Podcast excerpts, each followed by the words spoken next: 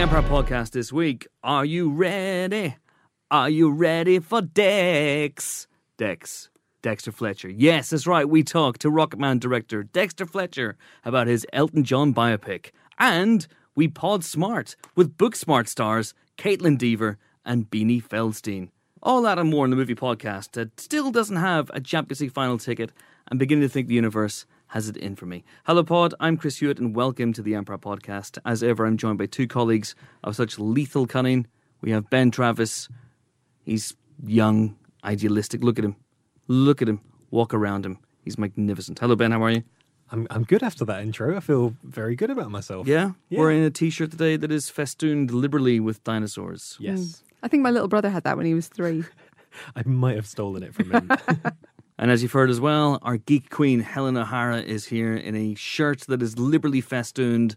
What is that? Flowers? I think it's flowers. They're kind of blotches. All right, okay. Helen, before we get into the podcast, Yes, I want to ask you something. sure. You're a legal expert, right? Oh God, what you're, have you done? You're a barista. um, I'm a barrister, but sure. I also know a lot about coffee. I know. All right, okay. So I'm thinking of doing a shout out on the podcast for Champions League final tickets. Mm-hmm. Right. And in exchange, Mm-hmm. I will guarantee a good review of whatever film the person who can Right. hook me up with a film. And, you're wondering. I mean, it's not not just really a legal question, is it, Chris? It's also a matter of It's- ethics. It's a question of ethics. It's a question of is why, ethics. Yeah. Which is why I want to just talk amongst ourselves sure, friends but just before. privately before we Privately n- off before, air, okay. as it were. Yeah. I would say that would be unethical, Chris. Unethical. Mm-hmm. All right. Okay. Um, um, would there be any legal repercussions Um, of, I, I of think this? from from your employer, y- Uh-huh. yes, yes, I think they don't have to know. They don't have to know. No one ever listens to this podcast. That's, I mean, that's true. Actually, nobody upstairs does listen to the podcast. We could say literally anything. Those idiots. the worst. It's just Um, the literal living worst. And well, I can't listen, see any way that any of this could back, They don't listen to the podcast, which is great. Which is great because you can say whatever you like. It's fine. So okay. So So, uh, yeah. yeah. So so, if- so if I have concerns, Chris. Is what I would flag up. you have concerns. concerns. It's a week and a day to go, or Yeah. eight days if you want, to the Champions League final. I don't have a ticket yet, Helen. Good Lord. I am desperate. It's in okay? Madrid, isn't it? See, I It know is a in thing. Madrid. You yeah. know Madrid, and you've like I've- recommended places in Madrid I could go. I have And, you know- Chocolateria San Gines for the best chocolate con churros. I'm I have just saying. no idea what you just said, I but know. I It would. sounds tasty. I- It sounds great, doesn't it? So I'm just saying that hypothetically, what if you were? What if hypothetically, Mm-hmm. I were to say, if someone listening out there right now, connected Mm-hmm. to a film, maybe not connected to a film, can get me two Champions League final tickets. All right, Right. This is hypothetical. It's a hypothetical, Chris. We're just spitballing here. Sure, we are. Totally fine. Two Champions League final tickets. Yeah. Ideally, a box. Well, I mean, A you may as well aim aim high, hypothetically. Absolutely. Sure, Flights and accommodation for two people because I've got to take the wife. sure, of course, of Got course. to. I got to. I have to. And I guarantee, Mm-hmm. as a result, a Wow. four star, Wow. four star review of any film you happen to make. So, like, if This if, is- if the makers of I don't know, you know, Angry Birds three, all right, they're listening. That's tricky. They sponsor Everton Football Club. Who anyway? It's Okay, oh, okay. So maybe not them. Okay. So not they're not going to come to my rescue in this one. So, if if the makers of you know Anonymous two, right, Shakespeare still didn't do it. Even and they wanted me. They wanted me to go on the podcast Yeah, and say wholeheartedly that I think uh, Stephen Shakespeare, Shakespeare didn't do it. Stephen Shakespeare. William Shakespeare did not write any of his plays. Mm-hmm. And I got two Champions League final tickets, flights and accommodation. I mean, you talk about integrity. Yeah, I do. Yeah, You yeah, talk. Uh-huh. about honor. You talk about ethics. yeah. And I think in many, many ways, I like to think of myself as the Atticus Finch of this podcast. Right? Wow, you are using that name wrong. I am I am just I'm an unassailable You're honest, pillar. honest Abe Hewitt. Is that what you're saying? I'm a pillar You're- of ethics. You're Chris. I could not tell a lie. Washington. I am the original paragon of virtue. right? Let's just say. Mm-hmm. All right. Okay. hypothetical. Throwing this out there. This is a competition, right? No, it's I'm not a seeing this. I'm seeing this as an opportunity, not just to get me and my wife flights, accommodation, and two tickets to the Champions League final next week. I'm seeing this as an opportunity to kickstart someone's career. All right. So I don't think that Steven Spielberg, because we know he listens to this podcast, I don't think. Steven Spielberg is going to call me from the set of West Side Story and go, "Hey, Chris, I've got two tickets to the Champions League final plus flights and accommodation in Madrid for you and your wife." But we know he has access to jets, so he could take care of the flights. Yes, indeed. Uh, but let's just say, okay, you're you're a struggling filmmaker, right? You, Mm-hmm. you, you're you're struggling to get your uh, your project off the ground. What I am offering you, hypothetically, Of course. is four star review in Empire Magazine, Mm-hmm. effusive praise on the podcast, maybe even a spoiler special, and a guaranteed slot on this podcast for three weeks. Wow. Okay. I want to I want to counter your hypothetical with another hypothetical, right? Do you remember the last time that, that Liverpool was in this final? Do I? Boy, do I ever! It was last year. It, was it? Oh, It okay. was. The one you went to, though. Do you remember the last one? The one you went to? In Oh, the one I went to in 2005 in Istanbul. Uh, I don't know if Okay, ever we'll, mentioned that. we'll yes, probably okay. just Yeah. stop it there. So um, that came, that was like a Hail Mary, just like a, a stroke of luck, uh, just a lightning bolt from the blue that you got to go to that, right? It was very last minute. You you know, you, you got the chance of tickets, you booked your flights, you just went. I just, I just, I just packed You my did, bags. you and did it. Okay. And you, Didn't and you shit. were, yeah, and you were very glad that you did, obviously. Very glad. Okay. But here's my hypothetical. Mm-hmm. If something like that now happens, Yes. Right. If something like that happens where someone comes through with a ticket for you, where- where suddenly you get lucky and you get a ticket, all of our readers will now assume you're corrupt. Oh my god. I think they probably already assumed that. Well, why would they assume that this is a private conversation between friends? Yeah, I mean, obviously they're not going to hear this, so they They're won't- going to hear this No. because even if I recorded this, I edit the podcast. Ah, it's fine. Especially this week, producer Jane's not here, so I get to edit this podcast. So I'm just saying, if I had recorded anything incriminating in any way, I can cut it out, guys. Your mind is the scene of the crime. I am like the Lex Luthor of this podcast in many ways. Oh God. Do you not think? Um, Atticus Finch and Lex Luthor are, for, for me, mean, very similar. both of them are better dressed, more likely to wear an ascot. All right, Helen, you've you've you've said too much. So should we get on with the podcast? Yeah, we probably should. All right, okay, but that's just a hypothetical. Just throwing it out there. You can get your big break. Just contact me. It's at Chris Hewitt. My DMs are open. So time now for a question on the podcast, and it comes from the catchingly named at WTFPL 101. Given the Russo brothers have now lifted their official moratorium on spoilers for Endgame and are openly discussing big moments, how soon is too soon? And is it different for TV? Interesting. We've kind of discussed this a little bit in the past. Um, I think there's an inverse correlation between how big a film is and how long a spoiler embargo lasts, right? So the bigger the film, the shorter the, the period of time where mm-hmm. you can expect not to be spoiled. And I think this is true of TV to an extent as well. So the, the spoiler embargo for the last episode of Game of Thrones lasted approximately zero hours. I mean, people are live tweeting it. Yeah, basically. Uh, the spoiler embargo, as we saw for um, for Endgame, was about two weeks ish. There was there was some leakage before then. Let's be honest, but it was not. It was not. Oh, there was a lot of leakage when I saw oh God, Endgame. Chris. But it wasn't. It wasn't as bad as it has been for, for some of the films. But equally, I know I've talked about this before. But we had people complaining that we had spoiled the Cabinet of Dr. Caligari in the magazine once, which was made, uh, uh, if I'm correct, in 1929. Um, it was at the time some 80 years old, and um, I got a letter complaining vociferously that we had spoiled it. I Was d- it a handwritten letter? Because it might have been someone who was 80 years old. Maybe it was.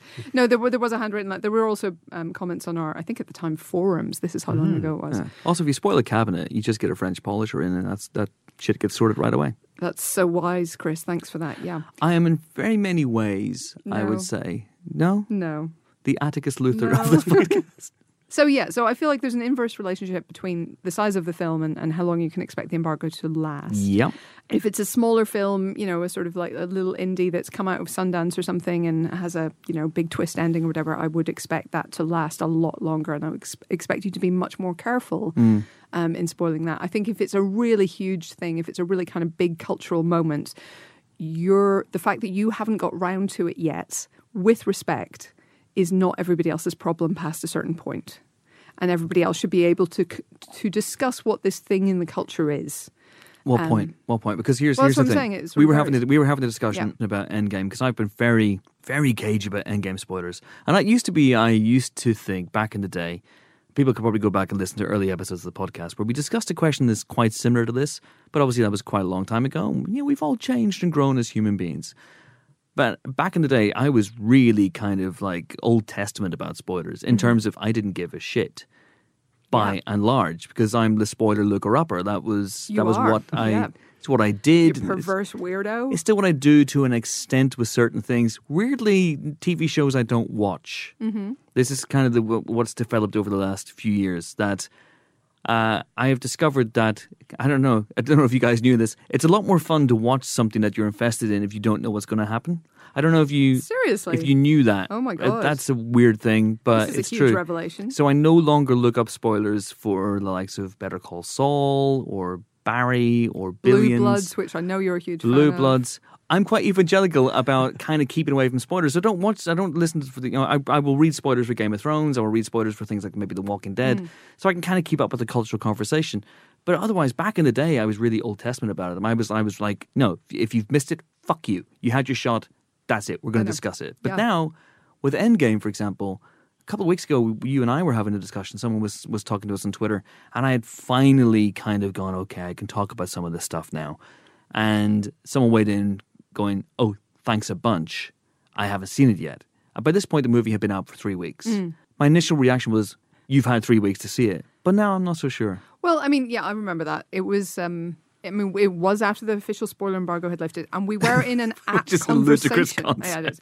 And we are we were in an at conversation. Like we weren't publicly posting spoilers. Uh, You had to follow several of the participants to be getting this these messages. Precisely. In our defense, yeah.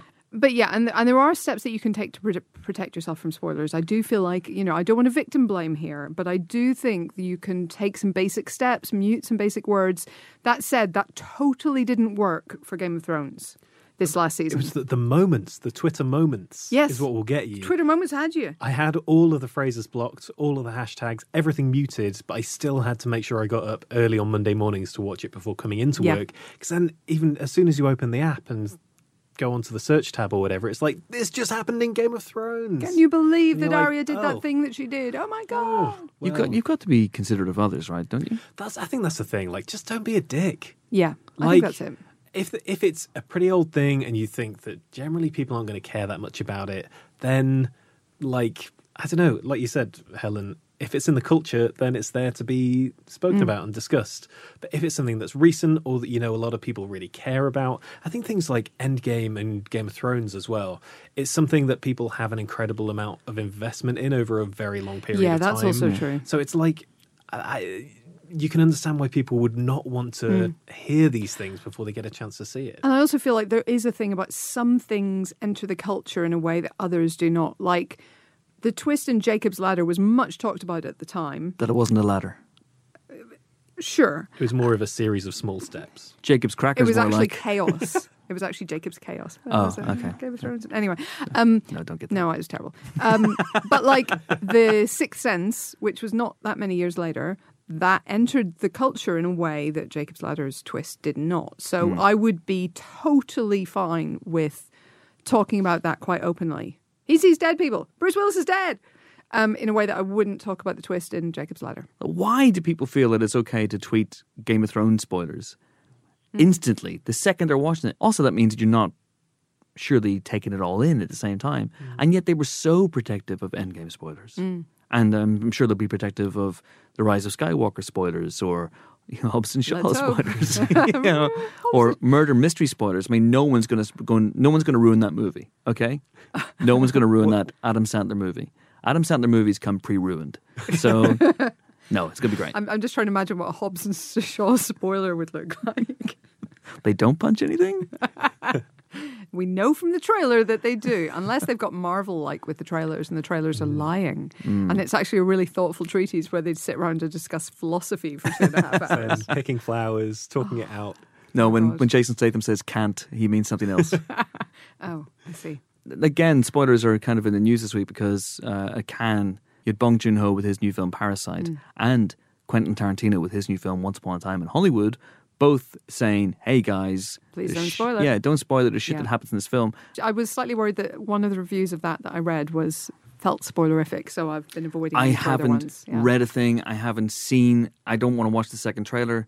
I've read Mm. uh, something about it, but I don't honestly. I don't want to know anything. I mean, there else. was a twist in or two in the Hateful Eight, so you know it, Yeah. they were probably wise to hold back. I think I think that's part of it as well. Is that you have to take it if you don't want to uh, read spoilers, you've got to be take account for yourself a little bit. So I am in the same boat as you. I kind of don't want to know anything more about the Tarantino film at this point. So I read a couple of tweets out of Cannes, but I haven't read any of the full reviews because aside from that initial reaction, I don't want to know anything going in. And I think it's with the Tarantino one, there was he didn't specifically mention spoilers in that letter. I think it's just about saying what he does with his films, and a lot of filmmakers do, is try and take you on a ride and surprise you while you're watching some something that they've made. And they just want you to be able to watch it and feel those turns and surprises hmm. in the way that you're supposed to. And I think we have a duty to an extent to try and preserve those things that obviously you, to an extent you have to talk around stuff but Yeah. we're privileged in that we get to see Yeah. this stuff early and We have to be not um, dicks about it. yeah be And I, I do think it, it varies from film to film. Like there is a thing I talked a lot about Hunt for the Wilderpeople on this podcast and everywhere since I saw it. Um, and and generally speaking, when I'm recommending it to people, I leave out a major plot point that happens about 20 minutes in. Yep. Yep. Um, I and do the because I same. consider that a slight spoiler, actually. Yeah. Even though in terms of running time, it, it isn't, and in terms of a lot of reviews have, have put it out there front and center, they don't consider it a major twist or anything. It's not a twist, but I do think it's a little bit of a spoiler. But then the other thing is, I think a lot of spoilers don't spoil the film. I think generally speaking, if you're into the story and you care about the characters, you're still going to enjoy it, even if you know that there's a twist coming, even if you know that so and so dies, um, even if you know that so and so kills the whatever it was. It, I feel like you're you're still generally speaking, if it's good, going to enjoy it. So I, I feel like we all need a bit of breath sometimes about them. Is is there something about as well about the people almost take into consideration the lengths that you can go to to enjoy this content, and maybe that is something they consider when being respectful of spoilers. So Endgame, for example, is something that you have to physically get out of your house to go to see. So maybe you can understand why people may not have seen it right away, mm-hmm. or maybe they didn't get there in opening weekend, or maybe they even didn't even get round until the third weekend. But with Game of Thrones, you're right there. You're on your sofa, and you have no excuse really for missing it. So maybe that's why people. I'm not condoning this in any way, shape, or form. I think that live tweeting spoilers during the TV show is ridiculous. But then live tweeting something like Eurovision, for example, is That's part of fun. the experience. Yes, that is true. And I feel like I think people were going for that same feeling with Game of Thrones. They, if they were watching it on their own, let's say first thing in the morning or last thing at night, when maybe the rest of their family was asleep, Mm-hmm. They want they still wanted to talk to someone about it, going, "Oh my God, can you believe the thing that just happened?" yes. And so I, I, I do get the urge, I really do. But um, also the memes the sweet memes the got memes, they were they were, I believe, dank There memes. some- they were. Oh my god, those memes were so goddamn dank. Uh, so basically, uh, after going around the houses in this for a long, long time, how soon is too soon is basically the question. And the answer I is, think, "Ah." I don't know. Honestly, we don't really have an answer in this one. But you're right. Live tweeting stuff. I live tweet football matches all the time. Uh, perhaps not this week's Champions League final because I will be at that game. Two tickets, flights, accommodation, in exchange for review of your Chris, podcast. What? what? That seemed wrong. Just Mm-hmm. what's Morse code for two tickets flight? Because I can just tap it No, out. no, no, no, Chris. No? Okay. If you want to have your question read out in the Empire Podcast and treat it with the respect it deserves, you can get in touch via a number of methods. We're on Twitter as at Empire Magazine. Use the hashtag Empire Podcast, or chances are we won't see it. We're also on Facebook as Empire Magazine, and you can email us as well, podcast at empireonline.com. Right. Shall we have our first guests? Hurrah! So, Booksmart is Olivia Wilde's directorial debut. It's amazing. I haven't seen it yet. I hear It's it's, fantastic. It's a raucous high school comedy. Yes. Very, very funny. Mm-hmm. Very, So very funny. sharp. Mm-hmm. So sharp. And revolves around two characters played by Beanie Feldstein mm-hmm. and Kaitlyn Dever. they're going to be your new favorite people in the entire world They're I'm so very good. excited about this movie. This opens on Monday. We will be reviewing it on next week's episode, but we wanted to bring you the interview with Beanie Feldstein and Kaitlyn Dever, who came into this very booth, or a booth just like it somewhere else, I had to talk to our very own fearless leader, Empire's editor in chief, Terri White, So about jealous. the whole shebang. Shebang! Shebang! So here we are. Terri White talking to Beanie Feldstein and Kaitlyn Dever. Do please enjoy. Welcome to Rainy London. We are here to talk about Olivia Wilde's directorial debut, Booksmart. Start us off. Tell us a little bit about the film and about your characters.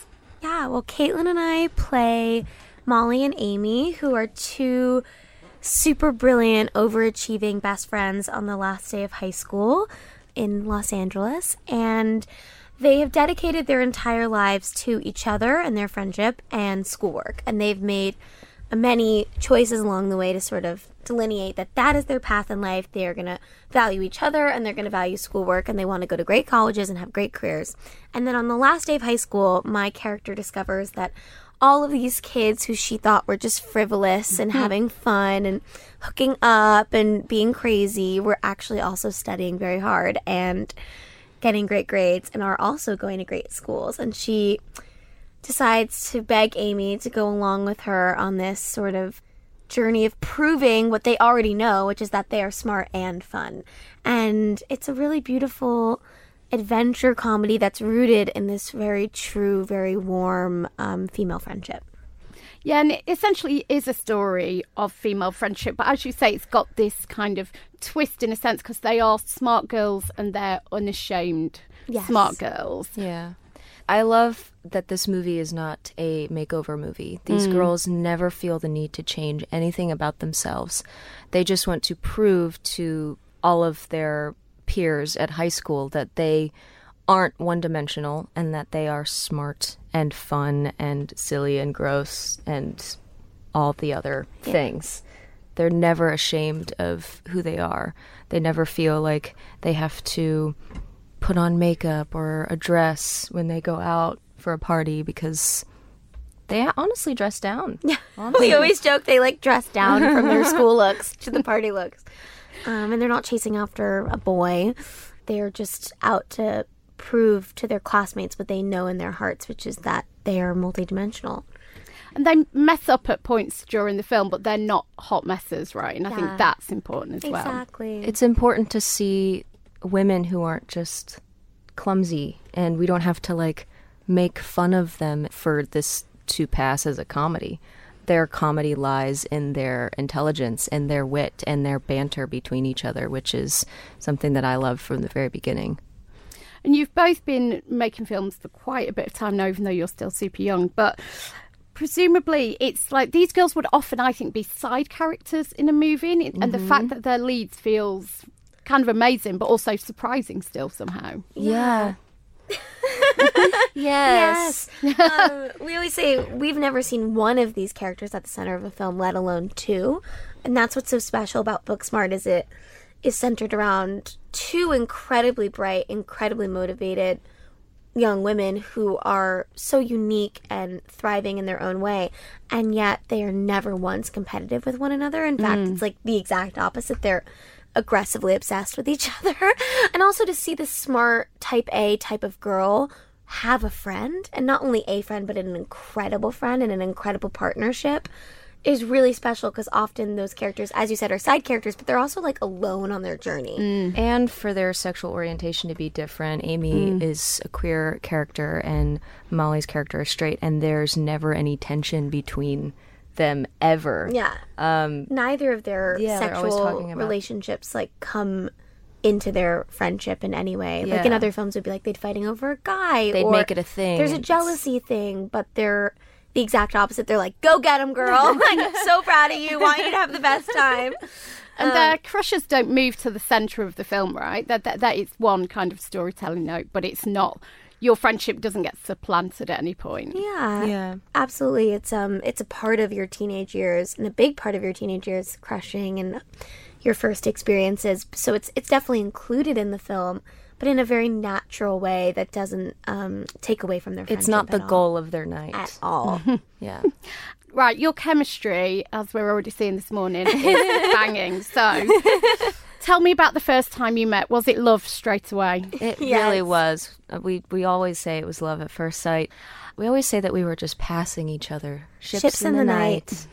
Gosh, are we gonna say something else at the same time? Maybe. Who knows? Yeah, we had been passing each other, um, and we both were huge fans of each other. We were both cast, um, but still hadn't met until our first lunch with Olivia. And Olivia says when we first met, we hugged for about 45 minutes and proceeded to hold hands like we were engaged the entire lunch. Um, It was our first meeting and our engagement party at the same time. um, and I had read the script about four years ago.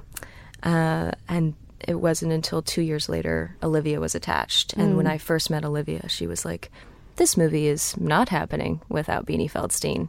And It's so crazy to that's me. that. I had no idea this was happening. that information didn't get to me for months. yeah. but I I truly am Kaitlyn's number one fan. She's like one of the most extraordinary actresses of our age, and I am so. She always does this to It's me. just the truth. That's the thing. Everyone that sees the film is like, Bean, you were great. Can we talk about Kaitlyn? I'm like, let's talk about Kaitlyn. And they're like, yeah, yeah, nice to see you, Bean. Um, and so I had known that she was going to be Amy. And when I met with Olivia, I didn't really understand what exactly I was meeting her for. Like, I knew she was directing Booksmart, but I didn't know what character she had had in mind.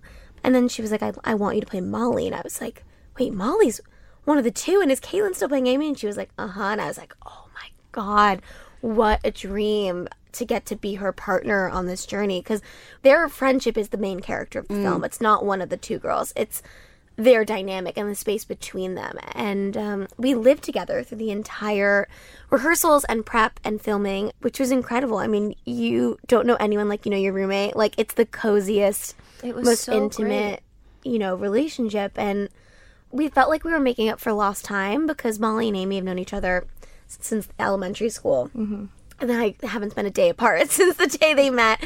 And so we knew in order to make the film as honest and authentic and funny as it could be, we had to make up for lost time and sort of spend as much time together as we could. And the first time we met, we decided to live together. And that just was sort of the icing on the cake of it all. For most films, when you're when you're told to be best friends with someone, you don't ever really get that time. Yeah. Like usually, you'll go on location and you're staying at least in the same hotel. But the fact that we were able to share an an apartment together and go home and eat pancakes when we woke up, So many and go over lines and go over our Mandarin that we had to Learn. quickly learn for the movie, as you'll see soon. It was like immeasurable, and we were so happy that Olivia was so open to ideas and so open to that. And yeah, it, I don't think this film would have been the same had we not gotten to know each other and as well as we didn't we did feel before. like a job. It felt like a, a lifestyle. yeah. and, the, and by the time we started shooting, we had created this trust for each other that mm. that I think was super helpful in in times of like, you know, because we're talking the whole movie. This is our first. Me and Beanie had never led a film before, so this was our first time doing that, and I'm so glad I got to hold your hand the yeah, whole time me too.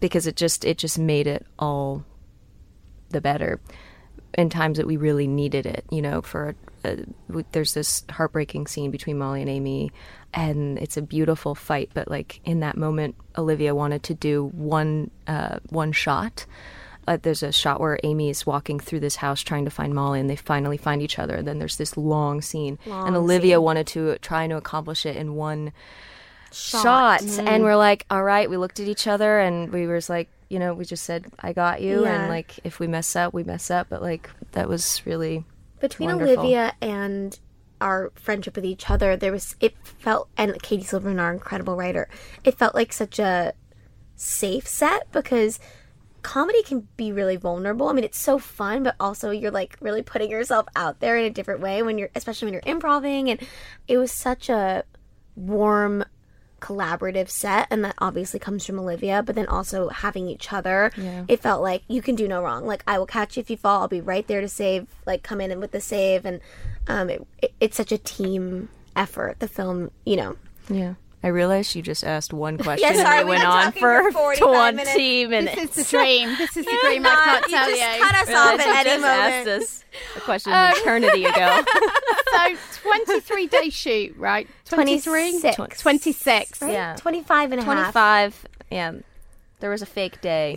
They were like pre-production zero. day. We fully shot one of the most important scenes of the film on like the day pre-production zero is what they day. called it. But yeah, and, 25 days. and then you lived together and you'd lived together for two months. So that five weeks ish you spent before the Yeah. shoot.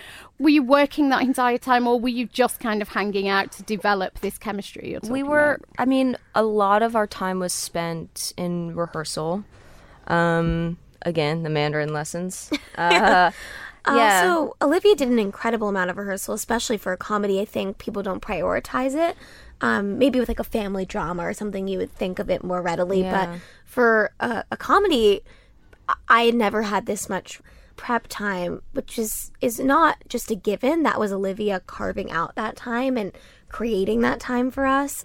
So when we were in work, you know, when we were going to the production offices and doing the rehearsals, we were definitely focused. But then the rest of the time, we were running lines sometimes, but it was a lot of just like being Relaxed, around being yeah. around each other driving around la listening, together listening to Kacey so much Musgraves. Kacey Musgraves. the golden hour album was it defined that Is she as big here as she is in the states? guys- I have no idea who oh you're my god, about. she's well, country, Country music music. isn't very Oh, big but, here. like, country's country not very British. but she's I'm pop sorry. country, That's- so it's like not as. Okay, she's amazing. just check I'm gonna out. li- I'm gonna listen to her after this. yeah we're, you we're, really should. We're obsessed. we're very much Convince me. obsessed What did you learn about each other in that time, or is it a case of you learn everything? I think you just yeah I, I really just got to I just know her. yeah I fed her a cookie with my hands yesterday. Oh no, I had something in my literal eyeball, and she put her finger right on my eyeball, Yeah, which is not like me. That's not like Beanie at all. I was like, very this is shocked. love. This is true love. my favorite thing about Kaitlyn is she's the oldest of two younger sisters, and she's such a good sister. And I feel like we've sort of become. I've just made you my sister now because I think you're such a good sister. I'm like, and it's happening. I don't know if there's so many things. There's so many things. Yeah, her taste in music, and she's such an incredible musician. You get a taste of her singing in in the film, but her and her sister have such a beautiful band um, that you should all listen to. She's And always What are plugging they that. called? She's- Beulahbelle. Beulah Bell. yes. Okay, my Spotify list is growing during this interview. They're like a young Haim. oh, You know how Haim, because they're sisters, their voices are like magnetic together. That's Oh like my her and God. Maddie. But I mean, like I, I can't even don't even know where to begin. Everything. But let's talk a little bit about Olivia. So we spoke to her last week for a big piece in Empire magazine, and she talked about it from her perspective, and she referenced quite a few films that kind of inspired her mm-hmm. of a similar ilk. So Clueless, Ferris Bueller, John Hughes movies. Did you watch any of those in in prep, or were they kind of her references? She got us all together right before we started shooting. I think it was like the night before we Yeah. we. it was, Night Our before day one. pre-production day. Yes, and um, we all got together and watched Fast Times at Ridgemont High, and it was really great because that's such an ensemble piece, and it really is another one of those great generational anthems that I think we were sort of. That was a huge inspiration for us. Absolutely, But and also just like really tender moments too. Yeah. Really like sweet, vulnerable, vulnerable sweet moments, within such a broad, raucous time, and so that was that was hugely inspirational to us. Breakfast Club, we talked about a lot. yeah. for the characters specifically, the references were a bit different than for the film. You know what I mean? Like the characters for Molly and Amy, we talked a lot about Matilda and Lisa Simpson, Hermione Granger, Best Tracy Flick. friendships like Broad City. Yeah. I don't know if you know Broad City. Yes. Uh, We were just thinking about Romy and Michele the other day too, Yeah, which is such a great one. one. But for the film Bridesmaids is itself, a- yeah, Bridesmaids just forever and always. Yeah. Everything I'm a part of, I just want it to be anything like Bridesmaids. Katie Silberman always talks about how those films are so successful because they really capture the decade that they take place in and yet transcend time all you know all, at once. So they're those films you want to watch over and over again even though they're so distinctly 70s or distinctly 80s and that is katie silberman and olivia's real genius in the film is that you watch it and it feels very current and very fresh and feels like they just capture this real authenticity of 2019 and yet anyone at any age can really connect to it. And i think it will you know stand the test of time because it's really just about friendship at the end of the day. And people have also been telling us that it's their new sleepover movie, which is like Literally I don't all you could ask for in my to even life. say about that. Like I don't even know. Like it blows my mind. And that obviously part of that came from how the film was made. And Olivia talked about wanting to create a different kind of set and a very mm-hmm. different kind of set than maybe she'd experienced as an actor. Yeah. How did she do that? I know she used music. she used a lot of music, and I think speaking of music, the soundtrack for this movie is going to be iconic. I think it's so beautifully made and crafted. Um, Brian Ling and Dan the Automator like are geniuses, and Two of the coolest Olivia people is working in like music. she has the coolest taste in music. So the music in this movie is Dope. so dope. but she was playing a lot of the music um, that's actually in the soundtrack on on set. We were playing a lot of Lizzo, lots of hip hop. We were because we were doing like six p.m. to six a.m. in the morning shoots. night shoots for about four weeks because most of the mm. movie takes place over one night. So we had to sort of stay awake and keep it alive. But Olivia was really focused on making a set that is most comfortable for everyone. And also just I think everyone had the same amount of passion for this movie and that was just because she hired the best people for the job. She hired people who really loved and saw this story so truthfully for what it is and um, She gave people real ownership over their um and that is not just the cast but every single crew member. So I remember like our costume designer April Napier who's a genius and props and hair and makeup they all felt such ownership over their portion of the artistry that will infuse the film. Yeah, and I think also because she has been on so many different sets and worked with so many smart, wonderful directors, she's been able to take good and bad and sort of create her dream set as an actor, which Is was amazing for us because for we got to reap 'cause the we got to be on a yeah. dream set for actors. And how different is it having a director who has been, up until this point, mainly an actor? She's obviously done short films, but her day job was acting. she is so hands on in every decision. And I think that comes from when she was she always jokes when she was on sets as an actor. She would always be like in Video Village trying to watch the monitor, trying to see what was going on and and had so many ideas. And so now that she's finally been given the driver's seat, there is no stone left unturned. She is so deeply thorough and hands on from, you know, when she first signed on to direct it, all the way to now she's still making decisions about the mm-hmm. release of the film and it's really inspirational to watch. Like watching her, we I always say it's like was watching someone f- fulfill their destiny. Yeah, we've never seen someone. I've never seen someone so happy and so in their element. She just really knows how to make everyone feel comfortable, everyone feel equally heard, and that their Yeah. opinions are valid, and um, is so open to collaboration and open to conversation. yeah. Well, and she ran it off book, right? And people were improving. What's that like as an actor? I always prepare and I'm always memorized in going into something, but I've never I've always taken the script with me as sort of like a like I, I lean on it. Yeah, it's my security blanket. And with Liv, she really wanted to make sure that we came to set prepared and by the time that we came to set we were prepared enough where there was this sense of looseness and we could have the space to play in that environment where if we were like looking down at our lines it's, it'd be distracting Yeah. and it would take away from the scene we were trying to make on the daily so i think that it was it was really nerve-wracking for us at the beginning because we literally were like we talked the, the whole time and Yeah, I come literally from a theater background, so that's a given that you would you would be off book at a certain point in the process, and then there's no turning back. You may not pick up that script ever again. But I'd never had a role this large, so Yeah, we were it's just like, scary. it's, "That's a that's a that's a lot of dialogue, and some of it's in Mandarin, and a lot of it, even if it's in English, is uh, a, a lot of vocabulary. um, I I was we watched the film last night, and I was really laughing at the way they sort of like drop. This is all Katie Silberman, but the way they just drop like really incredible words into very colloquial conversations. like the references these two girls have yeah. katie silberman man So she is i could we could have a whole separate podcast about, about her. Katie we Silberman. could have a whole podcast series really who's the writer. Yes. Yeah, that's not she's right. so she's such a genius. I don't even know how her brain works. She literally can come up with alt lines within 20 seconds she could have for every single character in the film. And it's not like, oh, this is a joke. It was like, this is a joke for Jared, and here are seven others if you don't like this one. Yeah. This is a joke for Amy. This is a joke for Gigi. She really so made crazy. everyone sound like have such a different voice. and clearly a powerhouse of a female crew Yeah. on Booksmart. Obviously, Beanie with Ladybird, Greta Gerwig's Yes. first feature film.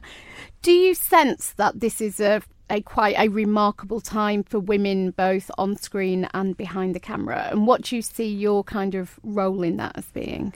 I think it's a wonderful time. I mean, Beanie always says that she's only worked with women this past year, and same for me too. I've worked with Lynn Shelton and Kathryn who's in uh, Bigelow. Kathryn Bigelow, who are these powerhouse women who are so strong and so inspiring to me. I think it's really evident that women are really standing up and, and taking charge right Yeah. now, which I think is like super, super powerful. And I think it's just going to continue. You know, people like Olivia are just really changing the game. I think what Ladybird gave me was sort of a, a realization that every project I could be a part of could mean that much to me. And so when figuring out what I would do after Ladybird in the film world, because I'd been doing theater, it wasn't until I read Booksmart and met with Olivia that I was like, oh, this is it. Because I think in some way, not even as a woman, but I have a responsibility to myself, not even just as a gender, but just to myself, to only be a part of projects that I think are a wonderful addition to the cinematic landscape. And whether that's like because they bring joy or because they're pushing the conversation in a different direction or because they're representing something I haven't seen before, I don't want to be a part of it unless I really love it. And I'm not someone who could sit here and talk about something I didn't love. And so I feel like a responsibility to my own self mm-hmm. to choose projects that are deeply meaningful to me, whether it's because they're fun and they're joyous and Yeah. they're happy, or because they're thoughtful. And, and I think this film is really both. But I think Ladybird really gave me that because I, very early in my very short working life, was like, oh, this can can be at this level, and I didn't know that that was possible. And Greta gave me that gift, and then Olivia gave me the next sort of step in that journey. But I think when I read scripts now, I really do have a different perspective than I did before them because I'm just like, well, if, when you work with women like that, there's no turning back. I know. You just want to continue We- that. we- I well, we Booksmart. I, I mean, when I when I read it, like I, I immediately fell in love with it, and I put it first at the top of my list. And I put it in front so of many projects. I put it in front of everything, and I'm like, I believe in this movie, and I am not doing anything else in, instead of this one. I, I just truly, truly love this story about female friendship and i think it's so incredible that even you know beanie and i with you and ladybird but then going from booksmart and then you went on to do how to build a girl and i went on to do this also very female driven shows with uh, toni collette and merritt wever that is just such For a Netflix, it's called Unbelievable. she's my publicist. um, I just think it's like great. I mean, I don't. I why stop now? I'm just exactly. gonna keep. I'm just gonna keep going and And do you think if actors prioritise those kind of projects you're talking about, do you think that also will kind of automatically develop more opportunities for female filmmakers? Olivia always she has this incredible phrase that she keeps saying that I just literally think about every night when I go to sleep, which is you have to shift the paradigm from within. And I think all those micro decisions, as you were saying, really over time will really create a, a large monumental shift. So I do think that even though it feels like, oh, this is just my career and this is just my work life, if you continue to choose with thought and care and uh, sort of a macro vision of what you're doing, then those micro decisions can really thrive in, in a distinct way. We are out of time, but thank you. We are. Ah, this what was a I so sweet. know. We're We were getting just getting started. Thank you for having us. Thank you This so was much fun. for coming This was so in, nice. Kathleen and Beanie. Thank, you. All right, so that was Beanie Feldstein and Kaitlyn Dever talking to Terri White. And now it is time to dig into this week's movie news. And when I say this week's movie news, I also mean last week's movie news because, in time honored tradition, some massive fucking news was dropped the second we put the podcast up. And that news is that they may have found the new Batman. Yeah. And that new Batman may be Robert Pattinson, Yeah. but also it might be Nicholas Hoult. Okay. But also, it probably should be Robert Pattinson. Yeah, But probably we reckon be. it will be Robert Pattinson. Oh, yeah, man. we think. I think it's going to be. I think it's going to be our pets.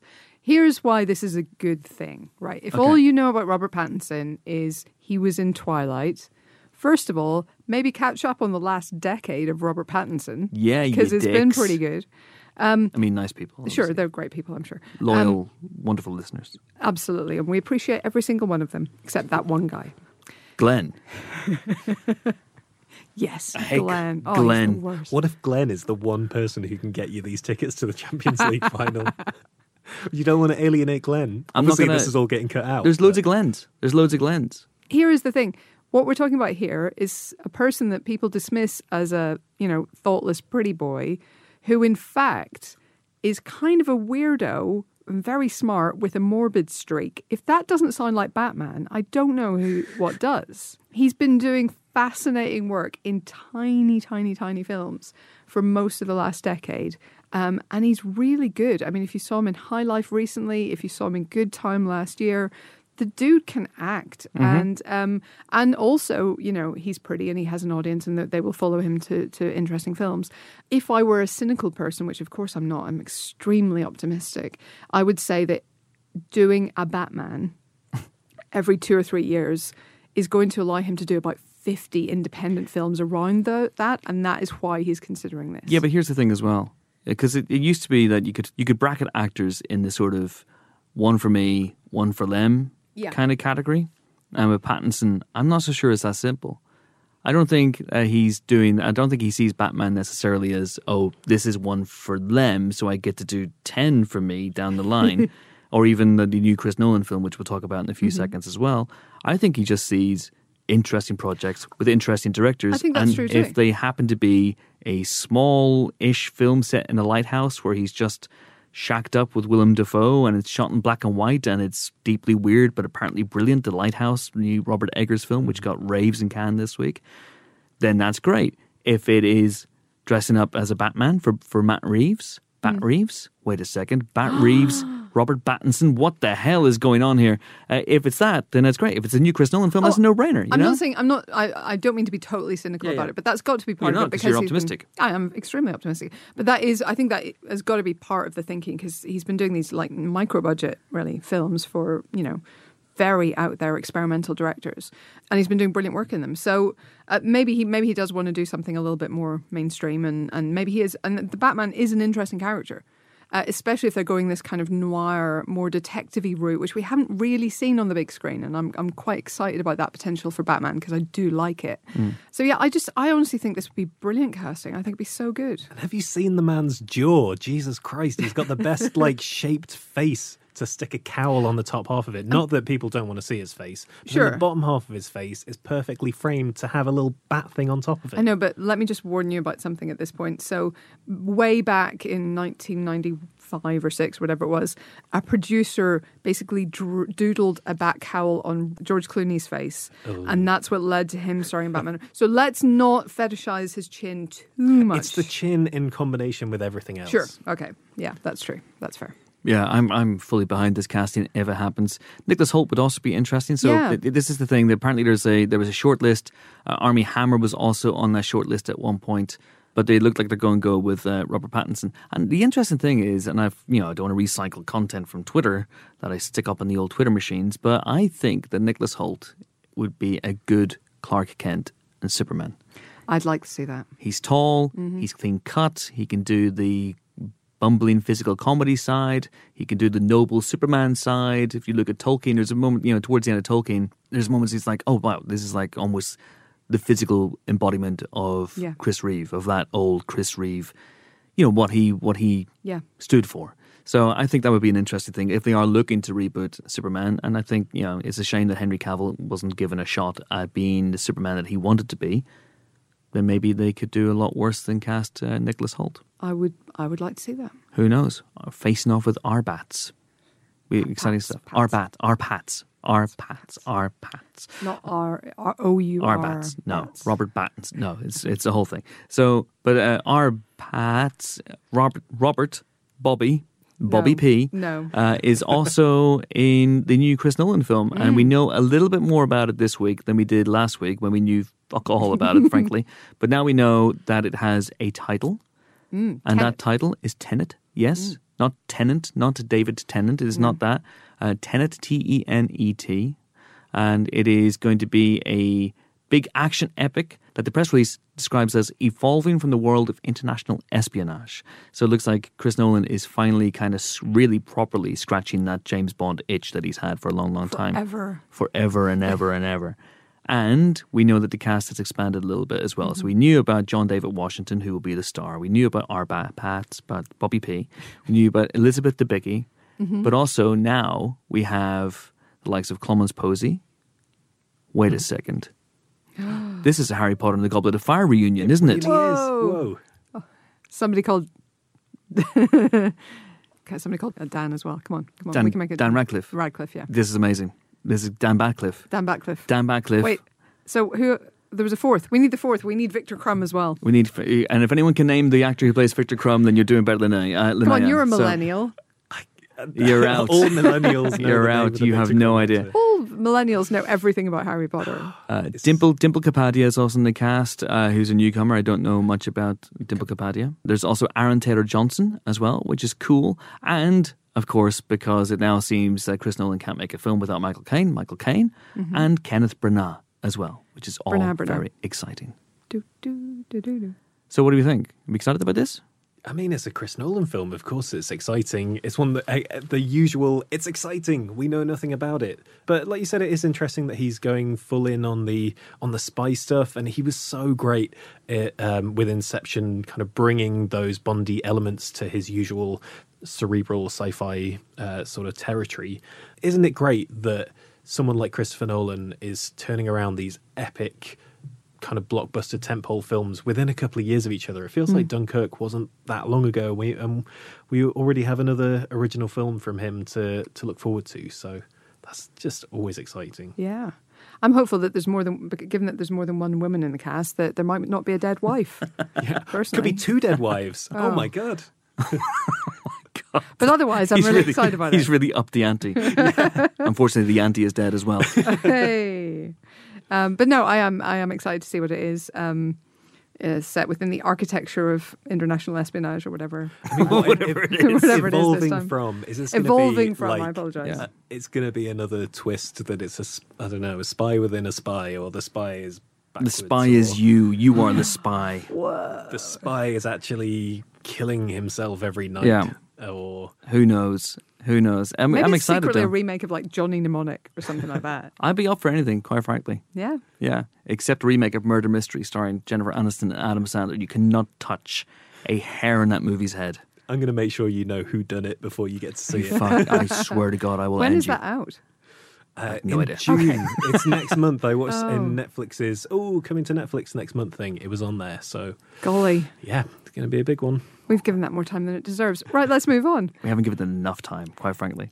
Um, I we have. I have good news. Oh, what is it? Cap's beard is back. By which I mean, of back. course, that Emily Van Camp will be in the new Falcon and Winter Soldier TV show. Hooray! Sharon Carter returns. Along with Daniel Brühl, of course. So, uh, so yeah, that's good.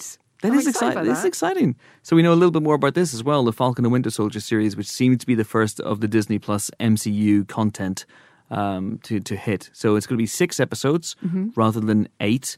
It's going to be directed all by one person, and that one person is. Kari Skogland. Thank you. Yep, from The Handmaid's Tale. That's exactly what I was going to say. It definitely You was. Took the words right out of my mouth. And uh, what else is it? Uh, so we we know it's going to deal with the fallout of Avengers Endgame. And despite our spoiler conversation earlier on, I'm not quite comfortable yet with discussing exactly what that is or where it leaves our characters. But Zemo coming back, who's Civil Mm. War's bad guy. Daniel Bruhl, last seen talking to Martin Freeman in a prison cell Yeah. in Berlin. Most successful cool. Marvel bad guy until Thanos. And ultimately, maybe. Even Again, the most spoiling successful. Yeah. Endgame. Who knows? Yeah. Oh, no. Don't spoil things. Don't spoil, Don't spoil, things. Endgame. Don't we spoil- can't tell people can't- that the goodies won. Don't spoil. Come on. Jesus. Don't spoil the end game. And of course, uh, Emily Van Camp back as Sharon Carter, who was last seen locking lips with uh, Chris Evans, Steve Rogers, and uh, be interesting to see how she feels about certain developments. I guess so. if we're avoiding spoilers, Mm-hmm. I'm going to cryptically say that the, the thing that this series looks like it could be, I really hope is just a launching pad For a something else? film Yes.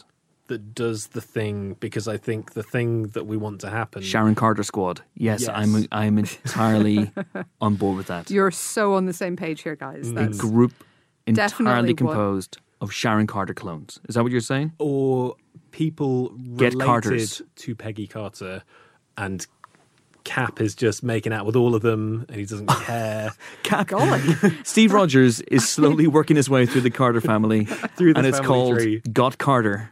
That is what they No. No, using. no, hard pass. No. no. He's got the time No. travel tech. Aunts, nieces, brothers, cousins. He doesn't give a shit. If their second name's Carter, He he's will. going in. What is Carter. happening? That's her name. And then he just ah, smoochy smile. Why? What is happening? How do I stop it? Smoochy smooch. It's, what? And the subtitle is Smoochy Smooch with Stevie Roger Rog. so there you go. There's a spoiler Yeah. for Endgame for you. Well, By the way, if you've been looking for Chris's fanfic, uh, you now have the title, and you can you can find that on your nearest. let me show you why they call me Steve Rogers, eh? Mhm. And then What? I, no, I can't describe the, the gesture that Chris just made on the table. Um, it was truly obscene. it was very wrong. Say Cap, you practice safe sex? Of course I do. I have a shield, don't I? A shield, hey? Say, what do you, what do you? What accent does he have? He's from 1940s New York. They all speak like that. Hey, a wise guy, huh? He's very John Mulaney, which I, I guess I like. John good. Mulaney could, yeah. John could, Mulaney could play, He could play Brian Carter, but then that would who mean catches the eye of Steve Rogers. okay, right? He's really going around Yeah. the whole family. Everyone experiments in superhero college, say. I feel like your voice has changed again, like like literally four times now in like two minutes. So, shall I talk about something else that's excited Sure, me? yeah. And that is the news that one of my favorite Stephen King novellas, novels, novel novellas, is coming to the big screen, hopefully, and it's called The Long Walk. It is a Richard Bachman book. In fact, you can find it in the compilation, the Bachman books, which also has The Running Man in there as well. For me, this feels very influential in the likes of The Hunger Games. So basically, it's uh, set in a dystopian future, aren't they all? And uh, every year there is a competition to bring together 100 young boys and make them walk for a long, long time. And if you drop out, you get killed. If you slow down beneath a certain pace, more than three times, you get killed. I've been near that point in marathons. sometimes. Until there's only one boy left. And that is an incredible, gripping, devastating, bleak piece of writing by Stephen King. Uh, it's extraordinary. And Frank Darabont, I think, had the rights to this for years. And even he couldn't crack this nut. But uh, James Vanderbilt, the writer of Zodiac, thinks he has cracked this nut and has teamed up with André Øvredal, who is the Norwegian director of Troll Hunter and The Autopsy of Jane Doe, and knows his way around some scares. And he's mm-hmm. directing also Scary Stories to Tell in the Dark, the Guillermo del Toro produced movie, which is out later this year and looks fantastic. And I am absolutely there for that, especially if they don't change it up too much, if they keep the dark edges of the book as well, because as the boys walk along, each knowing relationships form and cliques form as well, or cliques if you're listening in the States, and they get to really know each other, but it's obviously laced with the knowledge that only one kid can live ultimately. So, yeah, really, really great stuff. If you haven't read it, check it out. I mean, hopefully, in a world where we've had the Hunger Games films and the Battle Royale films, that they feel like they don't have to shave the edges off that story. I haven't heard of that before, but it sounds amazing. I really like the fact that, considering we- we're getting so many Stephen King adaptations at the moment, that we are getting the remakes, we're getting the new It's, and we're getting Pet Sematary and all of that lot, but we are getting stuff that hasn't been adapted for the screen before as well, and stuff like um, Gerald's Game Gerald's game was so good. Yeah, it And that was, was wasn't like it? A, I- Yeah. that was a story that I hadn't heard anything about, and that's really stayed with me. Um, the the version on Netflix, you should check it out if you haven't Yeah, seen it's it. a really good movie. Um, so it's really nice that we're getting these other stories that haven't been tapped before. I Mm-hmm. think that sounds amazing. There aren't that many left. Not really. I mean, there's things like uh, The Girl Who Loved Tom Gordon. There's From a Buick 8, which I think George Romero had had the rights to for a while. But really, there aren't that many left. We're almost at the point now where they're kind of, you know, we're beginning to see the remakes. We're beginning Yeah. to see Pet Cemeteries and It's again. and Carries. But, yeah, and the carries and Sounds whatnot. well. Yeah. But uh, it's good that there are, there is still some stuff in King's uh, old back catalogue there, which. And there's stuff that hasn't been done well, let's be honest. Yeah. So there's there's lots of room for improvement on some of the ones that have been adapted. I mean, The Shining, for example, just dreadful. Shawshank Redemption, ugh. Mick Garris nailed The Shining, as he has nailed every Stephen King adaptation, for he is a true master of horror. Yeah. Can I just say I was joking about those last bits, so please don't write in and tell me off. Can we talk about the big trailer of the week?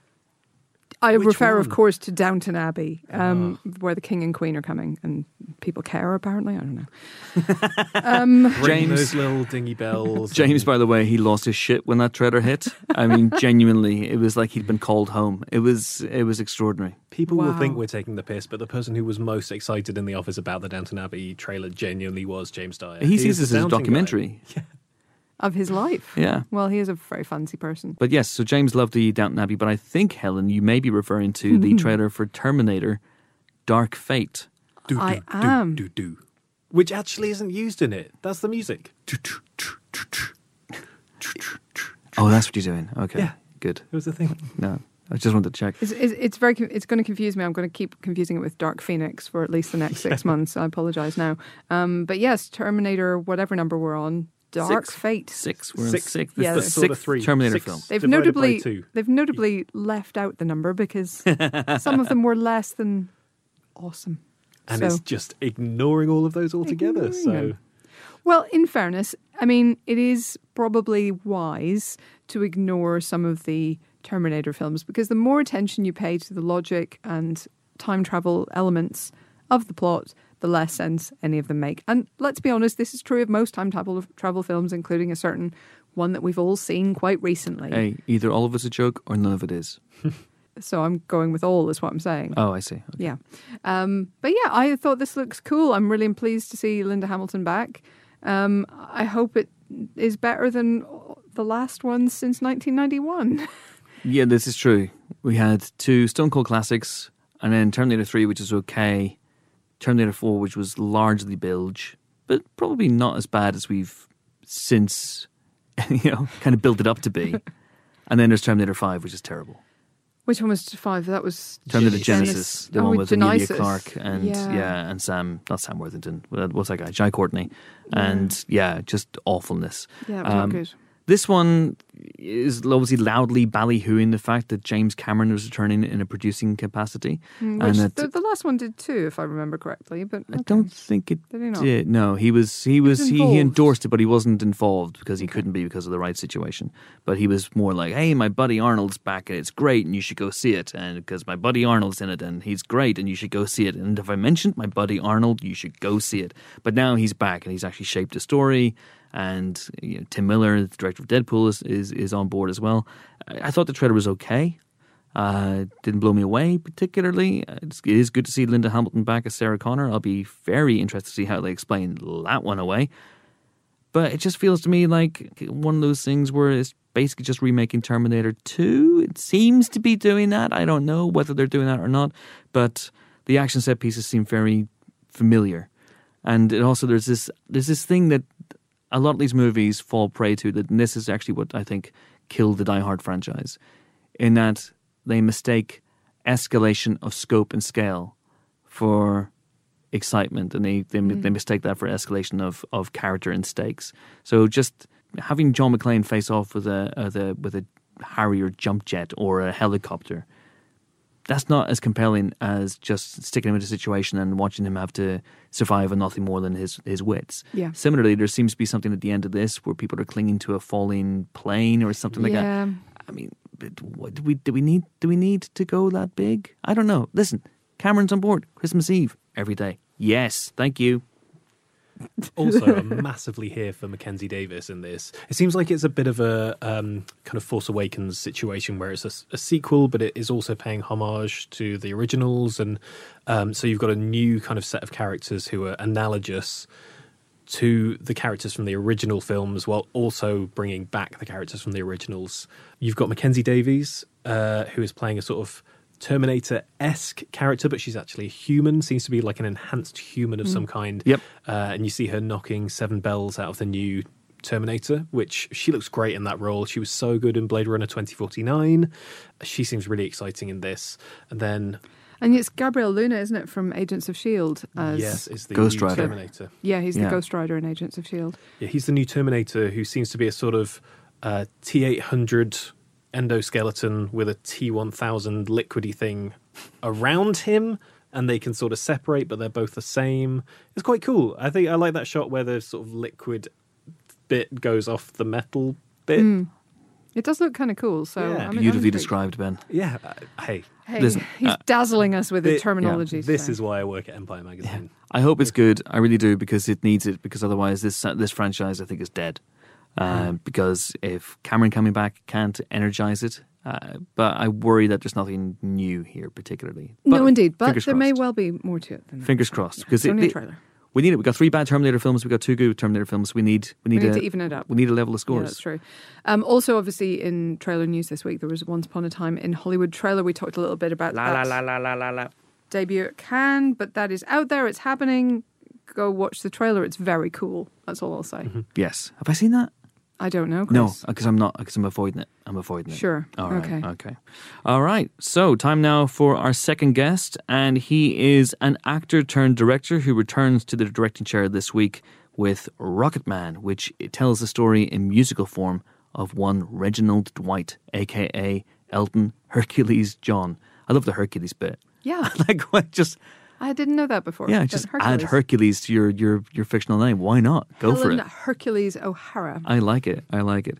It is, of course, Dexter Fletcher who returns with Rocketman, which stars Taron Egerton as Elton John and is a full blown musical. And in this conversation, I sat down with uh, Dexter earlier on this week in a London hotel room and we chatted about that and we chatted about the various challenges of bringing this, this film to the big screen. And we also touched a little bit on the very strange situation in which Fletcher finds himself because obviously he was the guy who finished off Bohemian Rhapsody after Bryan Singer was fired but was never credited on the movie and never got to bask in any of its glory. You know, the four Oscars, the $900 million worldwide, all that sort of stuff. So we talked a little bit about that as well. Uh, here we go. Me talking to Dexter Fletcher. Enjoy. Delighted to be joined on the Empire podcast by the director of Rocketman, Dexter Fletcher. How Hello. you? How are you? I'm good, thanks, Chris. How are you, mate? All right. Yeah, not too bad. Always good to have you back on the podcast. And you're fresh from Cannes. How fresh are you? Uh, not not rosy, rosy fresh, not you know box fresh, uh, but fairly fresh. Um, got got to sleep in my own bed, which was helps a lot. Which I now believe you probably have transported around the world with you. I do. that- It just follows me everywhere. They take the mattress, the bed, and everything that goes with it. The uh, the side table and and the lamp. uh, yeah, no, we, we had a we had a great time and, and sat and watched it with Elton and Bernie Taupin, um, and Taron and Richard Madden and Bryce. It was yeah, it's quite a moment. How yeah because that, experience of of seeing it for the first time uh, With Elton? yeah what was that like was that in Canada you had, was, was, that the first for the time first he'd time? seen it completed. It's the first Okay. time he'd sort of seen, you know, he'd seen bits and pieces and he heard the music. I think he intentionally kind of kept himself away from it so that he could have the have the moment, as it were. And he, uh, obviously, David, his husband, is a producer and kept him abreast and kept him up to speed on everything that was happening and how things were progressing and what was going back and forward. So I mean, it's not like he was walking in completely in the dark. Oh my God, what's going to happen? He, uh, it's like, have they, you know, am I? what the fuck have you done Yeah, well, I'm being played by a woman. What's uh, hey, what's going on? Um, that we didn't go quite that far. And um, why am I married to a giraffe? Um, but he he was uh, yeah he was he was sort of sitting there for the first time, and certainly with Bernie as well, watching it. yeah I can imagine that was that, that was pretty special It's yeah, it makes it hard to watch the screen. You end up sort of like glance, just necked crick to one side to watch to watch them. you need a swivel chair so you can just swivel around That's and normally watch what them. I demand, as well as a swivel chair. Uh, on this occasion, I was denied. I mean I, I imagine you're probably talked out about the fact that you directed part of Bohemian Rhapsody and this movie as well. You took a break from prepping this movie to go and do Bohemian Rhapsody. Yeah. But I am fascinated by because you get to enjoy this part now because Bohemian Rhapsody did what it did Yeah. at the box office, did what it did at the Oscars. Yeah. And I imagine it was a weird situation, weird feeling for you, and that you I were proud of it, but you couldn't fully enjoy it.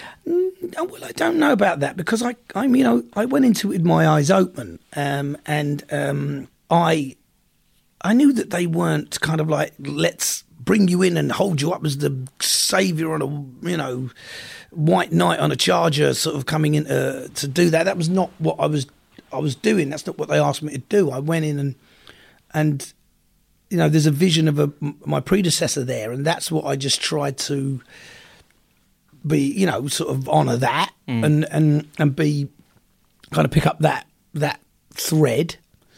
But uh, it wasn't my vision. It wasn't my project. It wasn't my thing. I I'm sure I got to be involved in it for for a significant amount of it, you know. Um, um, but it wasn't my baby. Yeah, You know, this is your baby. Yeah, this is my baby, Yeah. and and so I could I had a great experience working with Rami and the actors and the crew and all of that, you know, and that's so I can be proud of that when it goes on to to do what it did. But at the same time, I didn't carry respons- responsibility for it. If it had not done what it did, uh, then equally I could have gone, well, that wasn't my fault. Uh, you know, I, I so I kind of had the best of both worlds in that respect. Uh, you know, I'm proud of it, and I get how it works. It's part of the part of the game. But this movie, where did you start with it? Because there's a script, obviously, uh, Hmm. when you come on board. But how much did you change that script? How much did you change? And what was your where, where, where, what was your starting point essentially for the for the story? Well, it was when Matt Vaughn called me and went, "Look, it's R rated. It's a musical. It's Taron playing Elton John." So uh, you know that was that was the first call that I got. But the script came, um, and it was um, a version that had, was the latest version that they were out. You know that they'd sent to Matthew that David had shared with Matthew, and then of course. Yeah, I, I come on as a director, and you're doing your director's pass, and I sat with a guy called Dave Reed who works with Matthew, and we we bashed it out for you know bashed it around for six months, uh, sort of making it um, resonate for me, really, you know, uh, and and what would make this thing possible. Yeah, and I changed songs, I changed the order of things. The structure was there, and it was good. And um, but then I, you know, swapped some people out for other people, and um, kind of made it my own in that respect. And I invented things that I wanted in there, um, stuck. You know, I want love in there, and uh, um, uh, don't let the sun go down on me. Well, that wasn't in there What? Don't let the sun go down Yeah, on me. initially. No, Wow.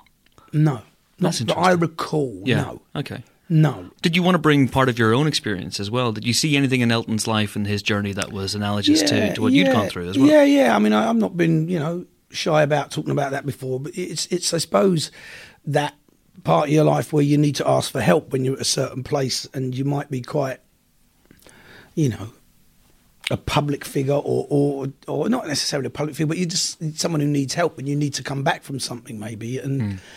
Um, and so obviously, you know, that resonated quite deeply for me, having been through that 20 years earlier myself and, and, and, and had my own issues there. Uh, that was something I was keen to explore and talk about and bring my own experience to, to the script as well. I think that hopefully that that's where that honesty about that journey can come from. I mean, I, you know, I have I have my own thoughts on that, my own experience that I can talk to, and if uh, you know, once that script is developed and my pass is done, and Elton and David read that, if there was anything that they didn't feel was true to Elton's experience or Elton's journey, then I would have quickly known about it. But obviously, there's there's uh, there's a sort of connection across that divide, if you like. Yeah, because the movie starts with Elton going to rehab. Yeah, Did it always start that way, as far as you can recall? yeah, yeah. Yes, I'm I'm pretty sure it did. God, I, yeah, I wonder. Did it? I remember what song it was there, and it wasn't the song that's there now. It must have done. It did because that opening speech is Lee's. Absolutely, I I tweaked it maybe, but yeah, Okay. it was always it also always set out his seven sort of deadly sins, if you like. The, the you know the kind of I'm in this particular place sort of thing. And I was like, oh, we get to see all of this. Yeah. this is what's coming. So yeah, that was always there, and that is something that I developed up more. I I, I kind of echo back to more and more, and, and realised that for me, that's where the film really happens. Yeah. That's where you know uh, it's all really happening. It's all happening in that space, and and actually, the film is not a biopic; it's a recollection. It's Yeah. an unpacking of uh, of Elton and his life. which allows you to do all sorts of things. I love the fact that this is a full blown musical. I Mm. love the fact that you have musical sequences and fantastical musical sequences as well. And I believe it was Matthew who came up with the idea of it being a true fantasy. That was the kind of the, the tagline. That yeah, that tagline's yeah something that, that Matthew coined fairly early on, and uh, because it's a memory, it's not a biopic. It's not Yeah. factually correct. It's sort of intentionally inaccurate because because memory is fallible, you know, and in the most brilliant way. Because once you start telling it, it becomes a story. Actually, Um, you know, and and you have to use use things to engage people's imagination so they understand how you felt emotionally at that time. So you might say, you know, it felt like everyone was flying in that moment. And that's an imaginative leap that the listener has to make. But it's something as the storyteller you might employ in order to communicate that's how this moment felt. Because it's so much more poetic and better to go, yeah, it was a really good night. Mm. Yeah, really. yeah, It doesn't yeah. cover it. It, it was a really good night. It went really well. Yeah. doesn't cover it. But you so you have to employ some sort of language or some sort of storytelling device in order to go. This is what it was. I looked up and everyone was floating around by the ceiling like balloons. do, you- know what I mean? Yeah, you you might. And, and you might get. Then you go, oh, I get that. Because it was a really good night. It's like going to outer space. What was it like? It was really big. It's like It was spacey. Yeah, it was spacey. It was lots of room. It doesn't. It doesn't begin to cover the enormity of what it is you're trying to tell. Does that also feed into the decision that you made to not use A, a sound alike, or B, to have Taron do an impression of Elton, or C, Hmm. even just use Elton's original recordings? Because this isn't an impression, this is Taron's interpretation. So Yeah. I actually think it would have been weird had suddenly Taron gone from speaking Yeah, as he does to suddenly singing Sing in that Elton's voice. Yeah. that's true. I never really ever considered in that because it was it's, it's pitched to me as a musical. It's a musical, and a musical means that whoever's playing that part sings that part. Yeah. You know, the the, the If this was a stage musical, it would still be Taron using Taron's would have voice. to be, wouldn't it? Yeah. Well, was you going to walk out on stage and then suddenly start miming? You, it'd be like, hang on a minute, what's My 40 go, yeah, exactly. Where's my, where's my 187 pound back? Or whatever Oh, you're- you're in much better seats than I am. Yeah, I'm yeah, yeah. 40 quid seats. Oh, right, okay. Obscured view. Uh, yeah, yeah, exactly. And and and so and that's how I understand a musical was to be. I, you know, done it myself in my time, and I suppose that's where the theatricality of it comes from. I knew that I had to have theatricality because that's Elton's life is like that. That's that's what it it sort of demanded. Um, that, that there was a theatrical kind of take on it, and and that means that Bryce sings, Richard Madden sings, Jamie Bell sing. You know, they if they're coming to do their those parts, that's that's the minimum requirement. Mm. And it's interesting that Elton himself doesn't appear in the film Right. sonically until right at the very end with that duet he did with. Uh, with yeah, with when the Taron. film's kind of done, really. Yeah. Exactly. Yeah, no, that's intentional. I, I, you know, I said, you know, very early on that Elton has, to, uh, Taron has to sing everything. Yeah. And so there's stuff that's that's needle drop, you know, that we simply put on during the edit. Well, oh, it'd be great to have Rock and Roll Madonna here. Taron had to go in and record it. You know, oh, Amoreena, that's he's got to go and record it. He's got to, you know, he had to. So I kept putting tracks on. The editor would say, "Oh, I've tried this track here; it really works," and and Taron would have to go in and record it. And so he ended up recording a hell of a lot of music. How hardcore an Elton fan were you before you took this on? I don't know about hardcore. I mean, I'm I'm I'm fifty odd, and Elton's been going for that sort of length of time. So it's always been the backdrop to my Yeah. my life. You know, as long as I've been around, he has, and I think that's the same for a lot of people. I mean, like.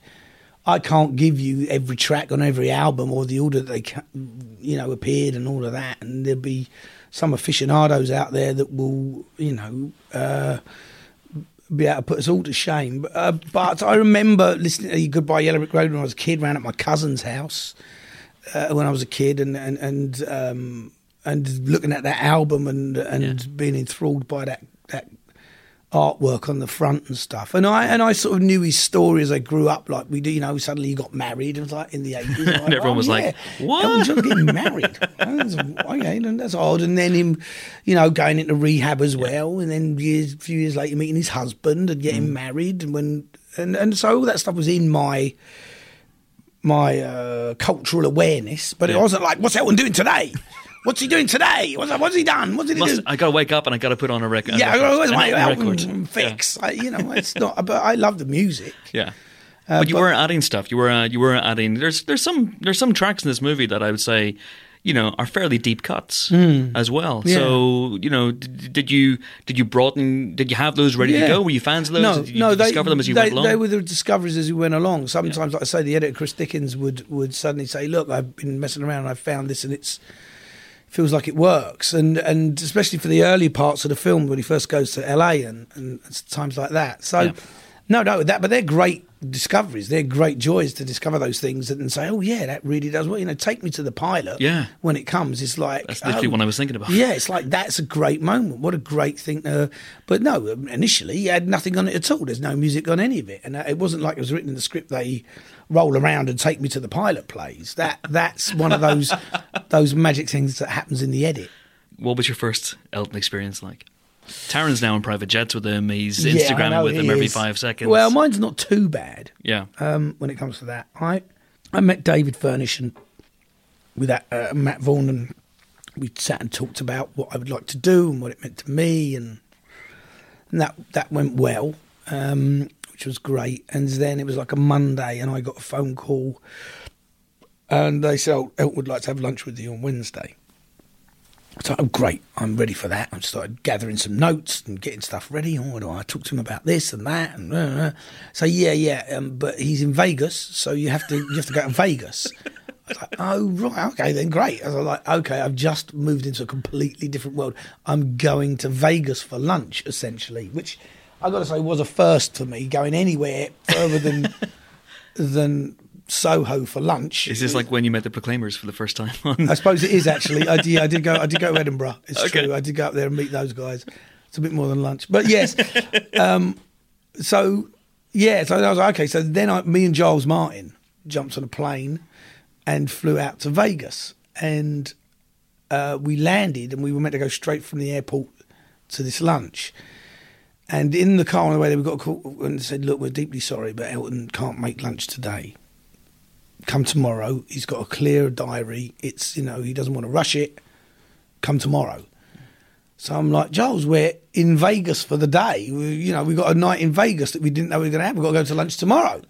And Giles was like, oh don't worry, I've got a show on. We're going to see my show. So he's got Love on there, which is just. So me and Giles went and had a couple of cocktails and went and saw a show and did some minor gambling, which was boring. Walked around and looked at all these people smoking. Um, and then the next day, we went to lunch. And Yeah. So we meant to have this hour, but it, of course, you know, we sat down and, and Elton uh, said, Right, ask me anything you want. What do you want to know? What, what's, you know, what, what do you need to know? Where do you want to start? Uh, which was, which I don't know why I, that took me by surprise, but yeah, and he was sort of very candid very quickly because I, I had to I felt I had to take the deep dives sort of quite soon. You know, I had to start asking about his relationship with his mother and his father and, and you know his you know his substance abuse and this kind of stuff that I felt you know not uh, knowing someone particularly well if they want to talk about it. Um, you know, it, it's a it's a very personal thing. yeah, of course. So, um, uh, but he was like remarkably candid and told me, he was, "Oh yeah, no, there was this one time when you know, da da da da," and started talking about something in quite graphic detail that back in the seventies, I was like, "Wow, okay. So- I mean, it made everyone laugh. It's you know, it's a funny anecdote about you know going a bit too far one night with on the gear or whatever, whatever. You know, it's not really important what it is. Uh, but um, I like wow. I'm sitting here with Elton John, and he's telling me, you know, what he felt and Yeah. what he's been through, and that's when I, I sort of realised, okay, this is what the film sort of needs to be. It needs Yeah. to honour that and and be of him, and it may not necessarily be factually accurate at all times, but it it does try to reflect reflect and celebrate him. Did you uh, chase down kind of secondary sources? Did you talk to other people who had been there, who'd experienced that stuff, or were you because it's Elton's point of view? You just really Yeah, well, that's what you very quick realise is there's no there's no official biography. yeah as such as yet. And I, you know, you read them and you quickly realise, like, here's someone who's, you know, pulled together a lot of quotes and interviews and resources together and then made all these kind of assumptions in between. So, uh, so I was like, well, if they can do that, I can do that. I I can go and actually talk to Elton and, and you know find out what was his feeling, what he was feeling. But then, as a filmmaker, as the you know doing my pass, I need to create a narrative through, and I need to get there. And it's I'd given myself this license to say it's a memory. It's not an autobiography. It's a memory. And I tell you the story of my career or my life. I'm going to skip certain things because it's hmm. not interesting that I skinned up in when I was 16 years old and I didn't stop skinning up until I was 27. Hmm. It's just, so in that in 10 years, I rolled a lot of joints. But hmm. you know, it's like it's not interesting. That's that's that's where Yeah, it yeah, begins and ends. yeah, so I can skip Okay. that part. I can jump it out because there's things that happen there, but they're all related to that.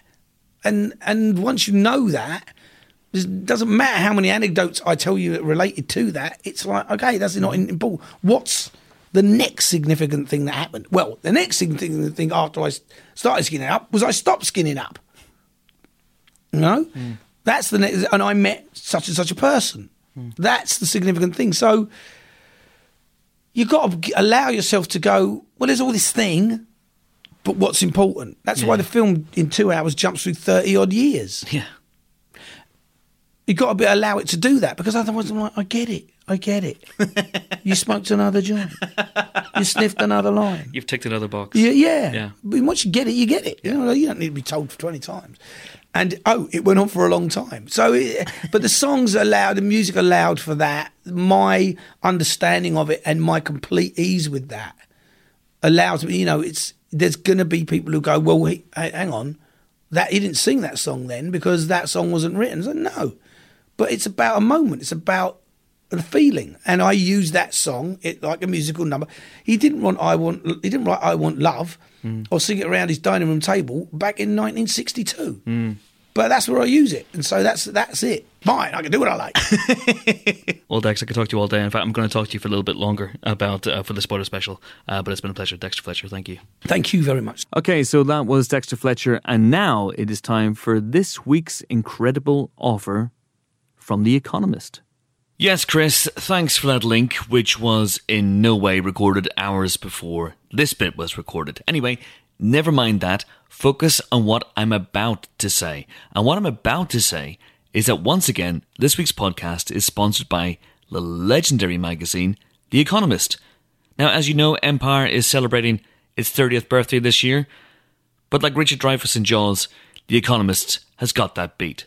And then some. It's over 170 years old and remains your indispensable guide to economics, politics, entertainment, and the world around us. And once again, we have an incredible offer for Empire Podcast listeners a free print issue of The Economist. Absolutely free, gratis, no money, will change hands.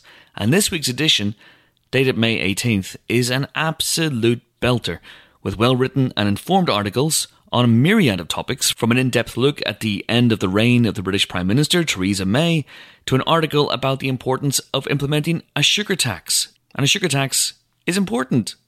Like, believe me, my dentist would probably agree, although then again, he might have an issue with that, as it would mean I would have less sugar and therefore wouldn't need to pay to see the dentist that often. Hmm, That's a toughie, actually. Anyway, there's also a great article about how George Orwell's 1984 could easily have become irrelevant in the wake of the fall of the Soviet Union, but has actually endured, grown in reputation, and become, if anything, more timely and relevant.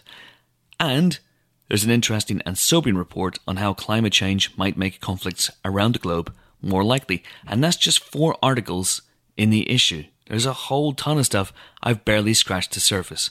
So essentially, whatever your interests or fields of expertise are, The Economist will sit you down, look you in the eye, and tell you what's what.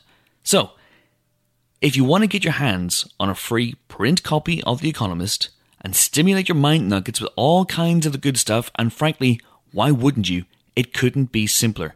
All you have to do is text a word movies. Movies. You've heard of those? You're listening to a podcast about them. Movies to the following number 78070. That number again 78070. And that word again movies. Movies. And thank you once again to The Economist for sponsoring the show. Now, back to me for the rest of the show that was absolutely not recorded before this bit. Okay, now it is time to talk about this week's reviews, and we just freshly heard from Dexter Fletcher. So let's start off with Rocketman, and this, of course, is the story of Elton John. What do we make of this? Well, I rather like this. I think it's um, it's a really interesting approach to the sort of biopic angle, where you're, you know, ge- as you say, turning it into a genuine musical, um, which is unusual. Um, and I think the songs are woven in pretty well. Some of them are, some of the ones they've chosen to fit sort of textually are not the bangers. Let's be honest. Like some of his big songs barely get a play in this film, just because they don't fit maybe the the storyline as well. Um, so you know it. You- You're a little bit like, oh, but I wanted to hear that other one, you know. Oh, okay, but having said that, it's an amazing looking film because you know it, it. It was he had an amazing costumes apart from anything else. He has a hmm. red devil outfit he wears in this that I would genuinely lust after. I would like to wear it, maybe not every day, but certainly sometimes when I didn't have to go by crowded tube. Just for podcast recording sessions. And Yes. for nipping to Sainsbury's. Yes. Yes, can you imagine? You'd be so freaking cool. He has just a wonderful, wonderful wardrobe. But also, um, it's just a really compelling story of a guy who, um, you know, frankly had a horrendous family background. His fam- his parents seemed to be vying for worst parent of the year award, um, but he had a, a supportive granny and and you know his own natural gifts for music, and that sort of got him through.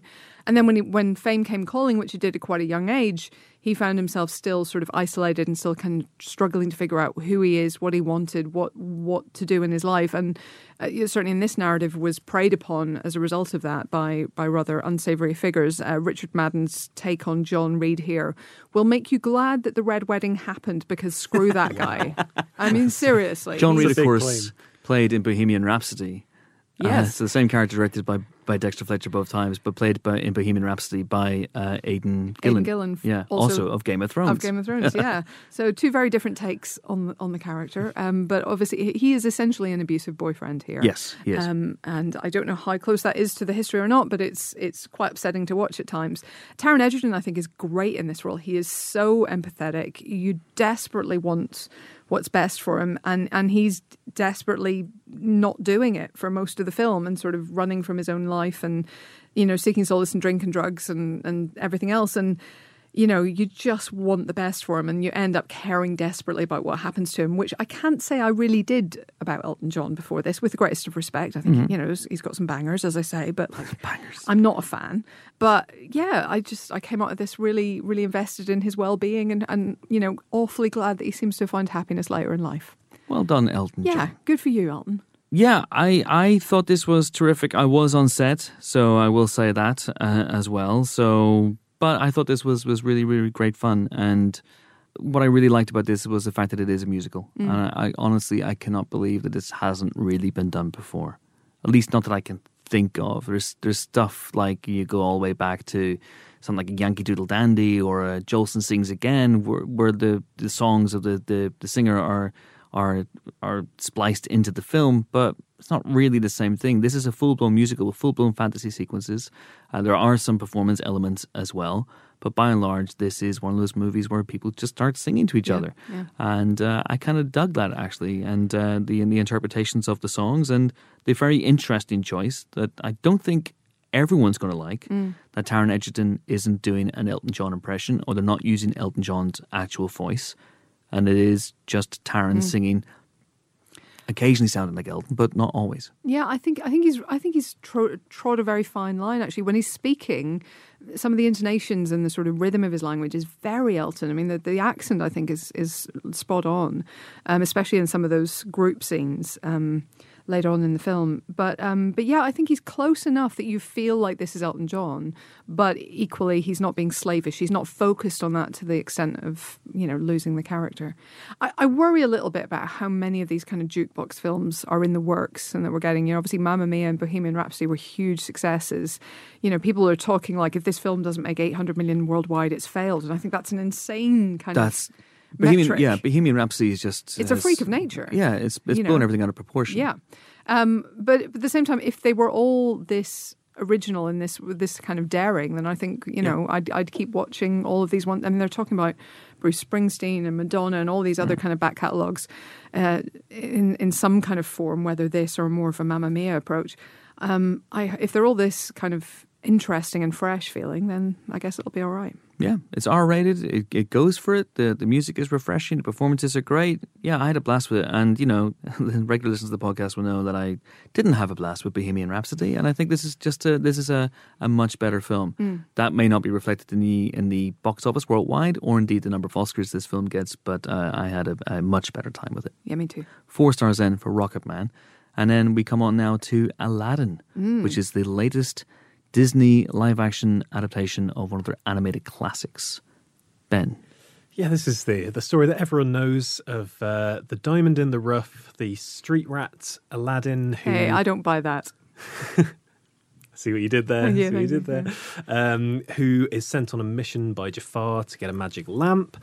Uh, he's in love with Princess Jasmine, but they can't be together because he's a street rat and she's a princess.